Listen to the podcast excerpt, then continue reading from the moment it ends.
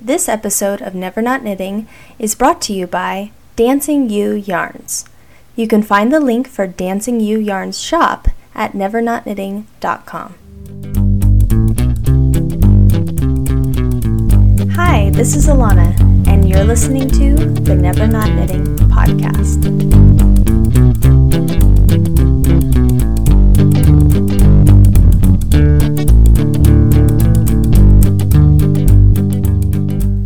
Hello, everybody.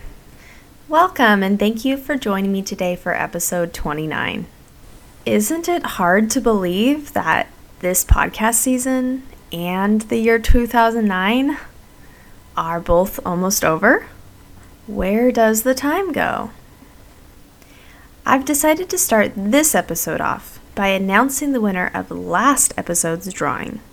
Everyone who left a comment under episode 28's show notes on my blog was entered to win a skein of the Lady Godiva yarn from One Planet Yarn and Fiber, as well as a copy of my latest pattern, the Cedar Leaf Shawlette. I randomly chose between all of the comments left, and I'm happy to announce that the winning commenter is Beth Gourmand. Congratulations! Beth, when you hear this, please get in contact with me so I can get your prize mailed out to you right away. Thank you to everyone who entered. If you haven't won one of my drawings yet, please don't give up. I have plenty more coming, and you never know if I'm going to be calling your name next. Anyways, I'm so glad that you are all listening today because I have so much to tell you just around one week ago now, I got to meet and talk to none other than Jared Flood in person, like face to face. Yeah, it was great and entirely frightening all at the same time. For those of you who don't recognize the name, Jared Flood is the writer of the very famous Brooklyn Tweed blog. He designs these beautiful, beautiful things, and his photography is pretty much the best I've seen. I'm sure that many of you already are fans, but if you aren't familiar with his work, you must go check it out. I'll provide a link to his site in the show notes. So, yes, basically, he's very popular in the knitting world right now. Kind of like a knitting celebrity. And I'm just terrible with celebrities. They make me all kinds of nervous. And as soon as I spot one, I completely freeze and stare. And if anything does come out of my mouth, it's totally embarrassing because I turn into a bumbling fool every time. I tried my best to hide my nervous idiocy from Jared, but inside I was still pretty freaked out. I mean, here he was, Brooklyn Tweed, right in front of me. It was so weird. Isn't it a funny thing when you follow someone's blog for a long time? You kind of feel like you know them already or something like they're your personal knitting friend, even though you've never met before. And I don't know about you, but it makes me even more curious about who that person is in real life. I was very happy to find that Jared in real life seemed awfully warm and friendly, very personable, which was really nice. When I first saw him, I, of course, recognized him since I've seen a few pictures online, but at the same time, he was also really different than what I was expecting. I don't mean that in a bad way, he was just different. It's just kind of a strange experience meeting someone in real life. I just realized that you might be wondering under what circumstances I met Jared Flood. No, I didn't find out where he lives and go to his house or anything. I happened to meet him because I was at his book signing at the Loop and Leaf, which happens to be one of my favorite shops in Santa Barbara, California. All of the samples from Jared's new book, Made in Brooklyn, were there. And that's pretty fun to meet the samples as well as the person in real life.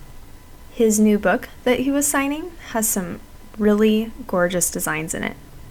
I'm sure that most of you have seen it, but the cover hat, named Quincy, is so unusual and it's such an interesting design concept. You create it by knitting this garter stitch strip, then you twist it into a Mobius and then sew it together. And then the top or the crown of the hat is made by picking up stitches along the strip and decreasing for the crown. Completely fascinating. There was a sample at the loop and leaf of this hat done in this variegated yarn that was really pretty as well. The funny thing is is that I didn't pay much attention to the hat when I first saw the book. But when I saw the sample in person and learned how it was constructed, I'm now totally obsessed and now I have to make one for myself. That's the great thing about getting to see the samples in person. The cool thing about this hat too is that it's knit out of a bulky yarn, so go really fast. I have this yarn, Rowan Cocoon, in my stash that I think would work very nicely for it. So that's a project that I hope to get to one of these days. Another one of my favorites in the book is the pattern Bridgewater, which is this gorgeous lace shawl out of Classic Elite's silky alpaca lace. It's a square shaped shawl with a center panel that's knit in garter stitch on the bias. Then stitches are picked up all the way around the square and worked in this stunning horseshoe lace edging. I would never have thought of a square shaped shawl for myself, but the fabric is so light and flexible that despite its size, it can be easily worn scrunched up and wrapped around your neck. There's this beautiful picture of a model wearing it like this in the book. It's really pretty. And also, if you wanted to, you could fold the square shawl in half diagonally and then have this double thick triangular shawl, which would also be nice because it'd be really warm. Again, seeing this sample in person made a big impression on me. It was really pretty. So, um, I think I might have to make that one too. Yeah. Also, as I've mentioned in a previous episode, there is another pattern in this book that I absolutely adore, and that is the Laurel Beret. I had had this pattern in my mental queue for quite some time, and when I found out about this opportunity to meet Jared Flood in the flesh, I just had to make a small project from the book to wear to the event, of course. So, I was just absolutely forced to go onto the Dancing Muse site and order two skeins of the Classic Elite Princess to make this hat. The book signing was on a Friday, and unfortunately, I kind of got a late start on the hat, so the hat was done very early Friday morning. I had cut it so close, but I was so determined to have this hat done I ended up having to block it under a fan around 1 or 2 in the morning on Friday so that it would be dry enough to wear. Call me crazy, but I was on a mission. I was going to meet Jared Flood and I was going to wear this hat. And I did. I finished it in time and the hat is gorgeous. I'm thinking it was definitely worth all that effort. I hope to be posting pictures of my hats soon. But if you're not familiar with the pattern, it's really pretty. It's this twisty cable and bobble pattern that definitely keeps you on your toes while you're knitting it because every row is different. I just love the results though. I only have one small disappointment, and that's the bobbles. I followed the directions in the book and everything, but my bobbles are sad, puny, pathetic bobbles compared to the plump, uniform bobbles in the picture. I don't know what I did wrong or if the instructions are wrong or what. But yeah, these bobbles, they're a little embarrassing. So embarrassing that I feel the need to explain or make excuses for them every time I show someone the hat. In fact, when I saw the official Laurel hat sample at the book signing, I felt so self conscious about my embarrassing bobbles that I stopped wearing my hat. At the last moment, I actually thought twice about even showing it to Jared Flood. I don't know. If I was to make the hat again, I definitely would work the bobbles differently.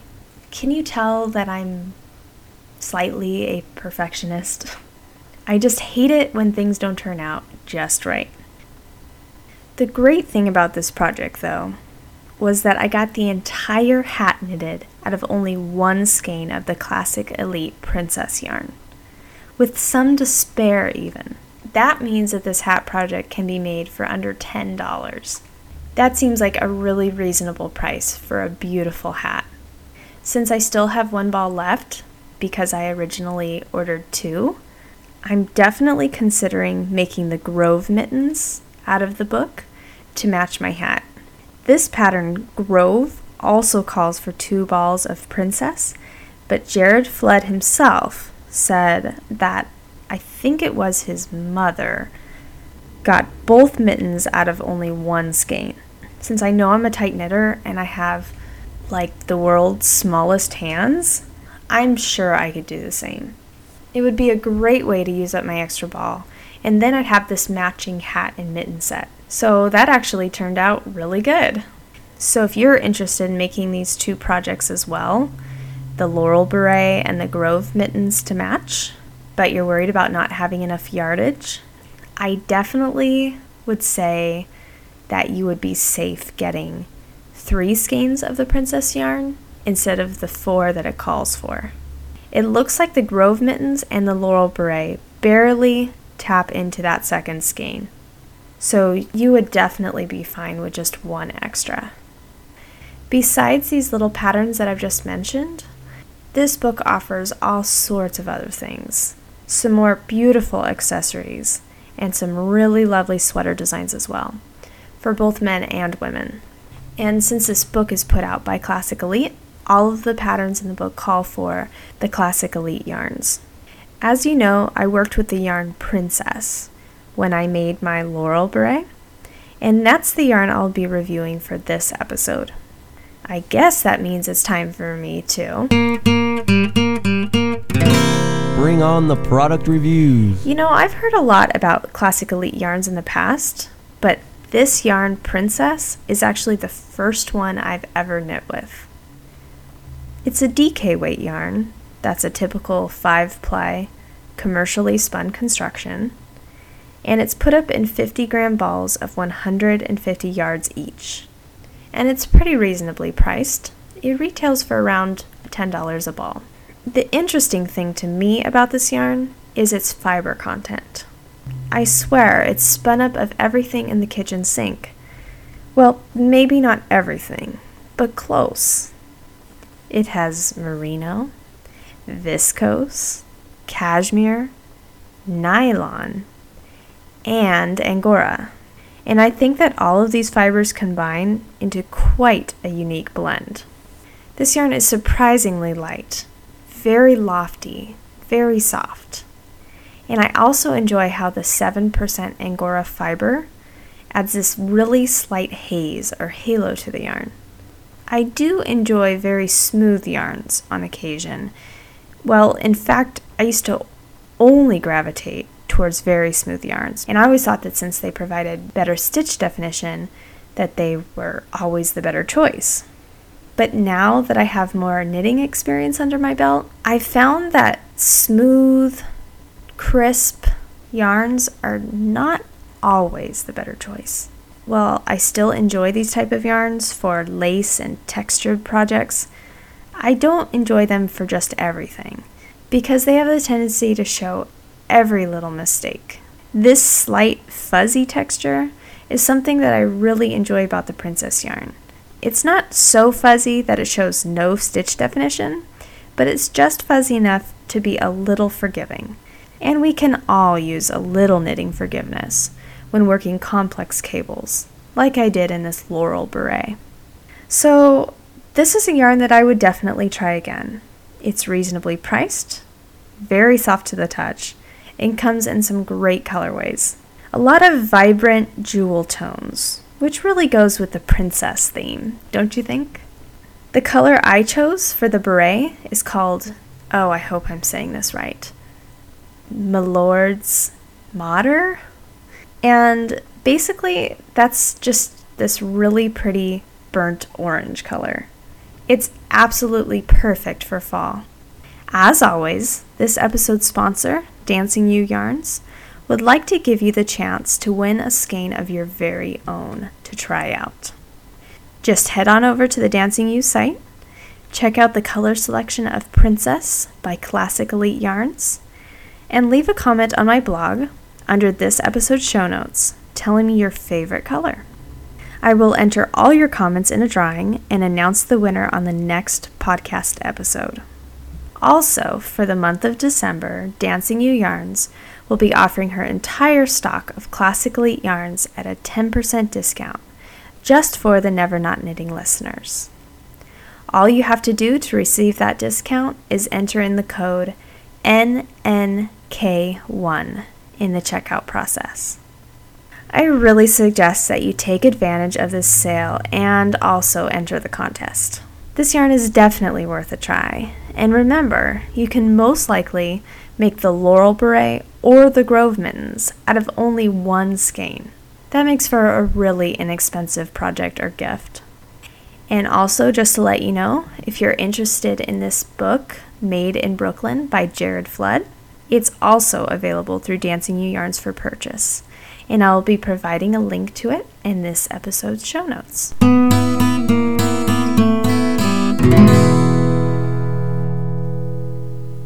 So, this episode's knitting story was contributed by Amy, a local listener and knitting friend.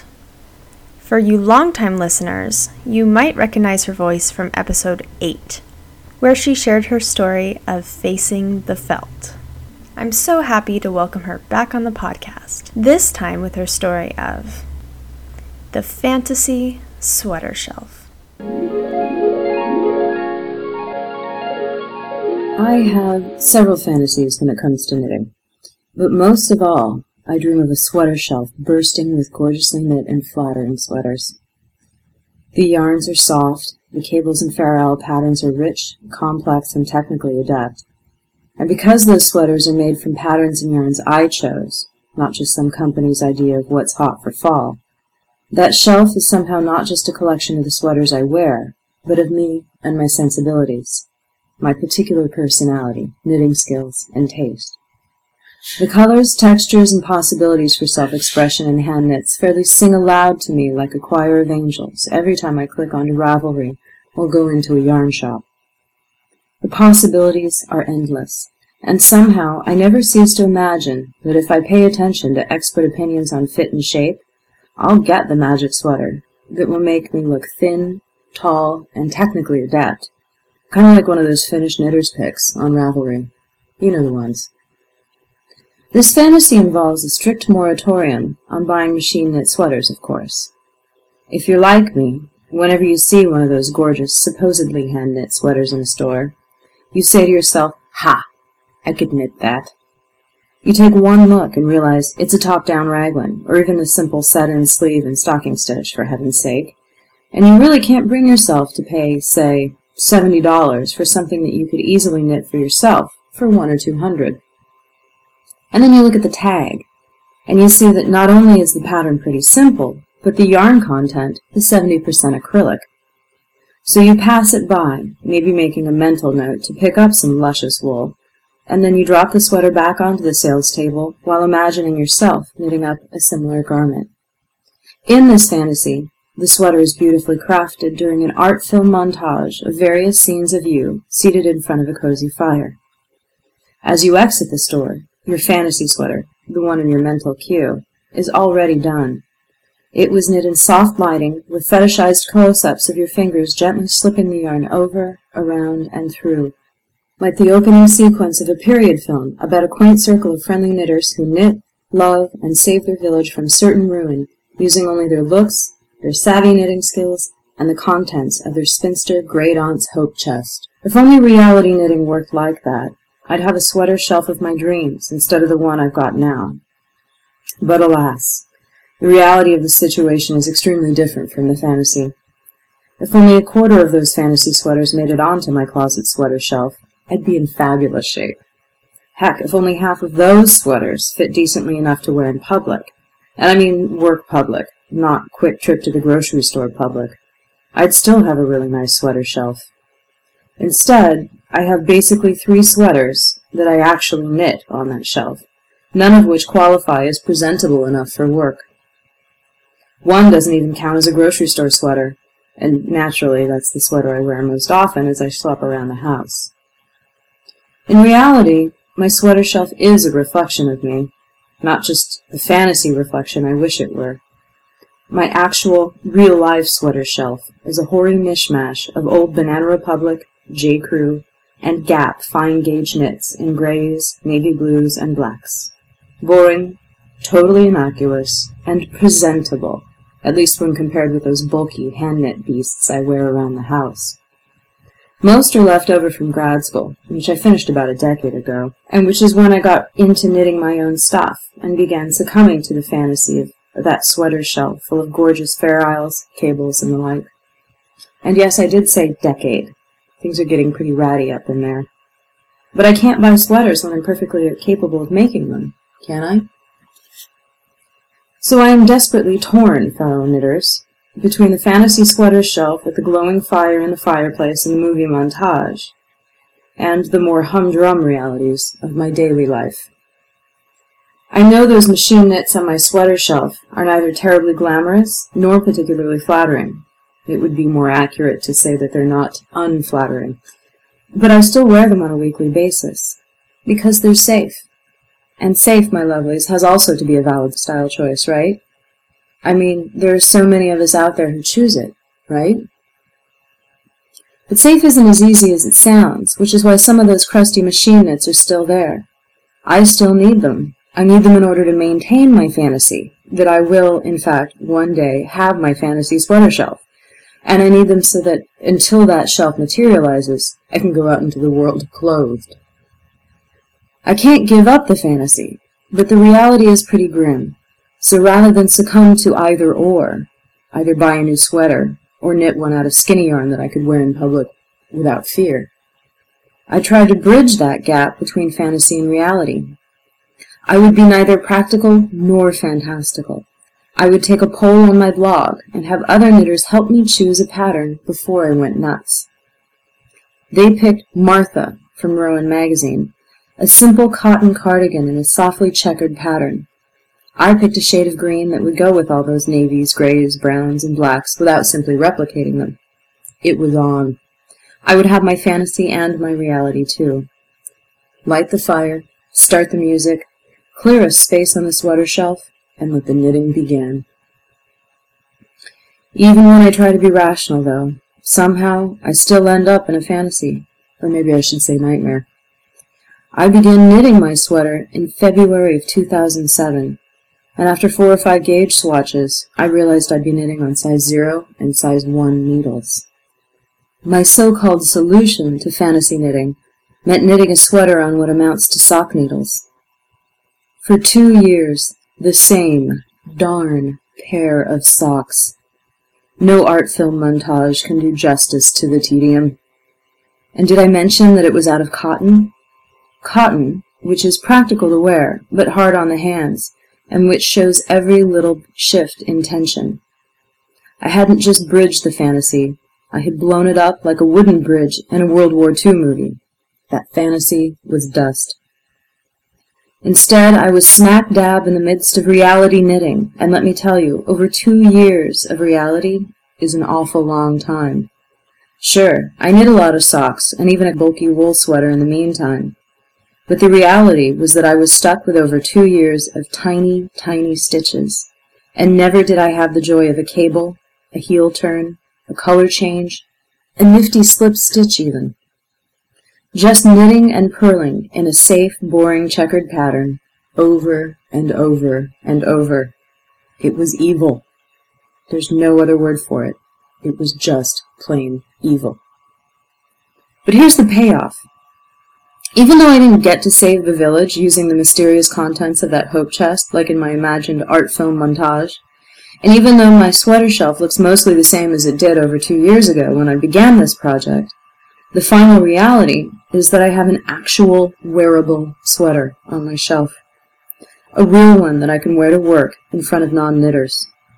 It fits me, it fits into my so-called wardrobe, and it fits into both my real and my fantasy knitting shelf, which is totally back in my imagination.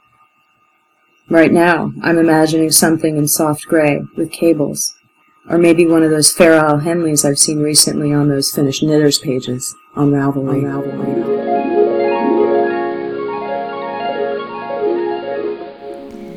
Thank you so much for sharing your story with us, Amy. I definitely can relate to this fantasy. I think most of us as knitters are aspiring to this same sweater shelf. Amy's Martha sweater turned out absolutely gorgeous. If you listening would like to check it out for yourself, I'll be providing a link to Amy's Ravelry page as well as her knitting blog in this episode's show notes. Amy is actually the one that introduced me to Ravelry, so very, very long ago. So she definitely holds a special place in my heart for that. So, if you listening have an entertaining knitting story or essay that you would like to share on the podcast, please email me. I'm currently booking stories for the next podcast season.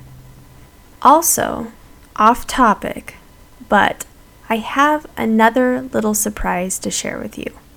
I just happen to have in my possession an extra copy of the book Made in Brooklyn signed by Jared Flood specifically for one of my Never Not Knitting listeners.